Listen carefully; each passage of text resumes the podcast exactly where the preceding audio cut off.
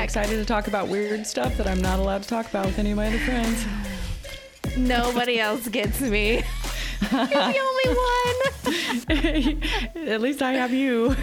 Why are they I need gone? you Because no, humanity can't hear their song right now because we've been We might cast not. into sin. Our frequency is too low. if we could just rid ourselves, who is talking right now? From the confines of our sins, we could hear The unicorns. the unicorn's horns again. Not widely accepted that Bigfoot is an interdimensional being. I don't understand why I have to hide that fact.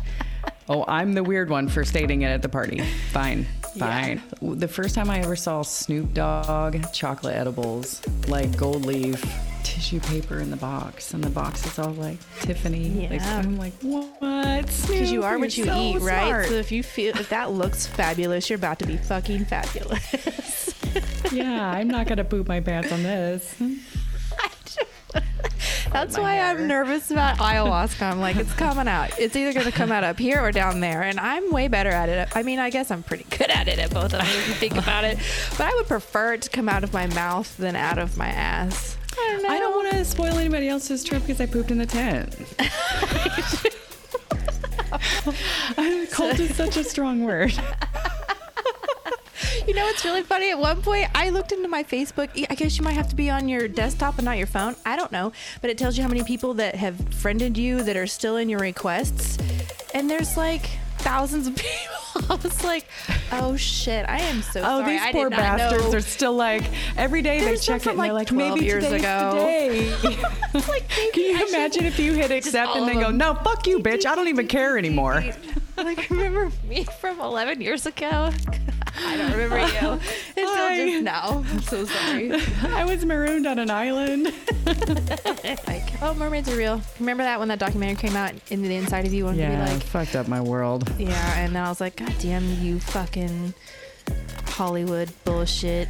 I mean, I love movies and all, but don't tempt me with a real mermaid and then be like, just kidding. Yeah. Here's the thing. Let's slice your Um, I'm pretty sure the wormhole I went down was on like the Discovery Channel or something, and there was no disclaimer at the bottom that was like, "Hey, babe, this isn't real. Yeah, Just no. pretend." I'm like, call my mom. Tell her I was right. Yeah, I- fucked yeah. up my reality. It did for me too. Like it was so funny because as soon as I was done, I I don't post things on Facebook. I don't. You know me. I'm just like, if it's for an event that I'm doing or like photography, but I don't post too many personal things. And I thought it was just so funny that I got on there and was like, mermaids are real. like with a smiley Goodbye. face. See you in 11 years.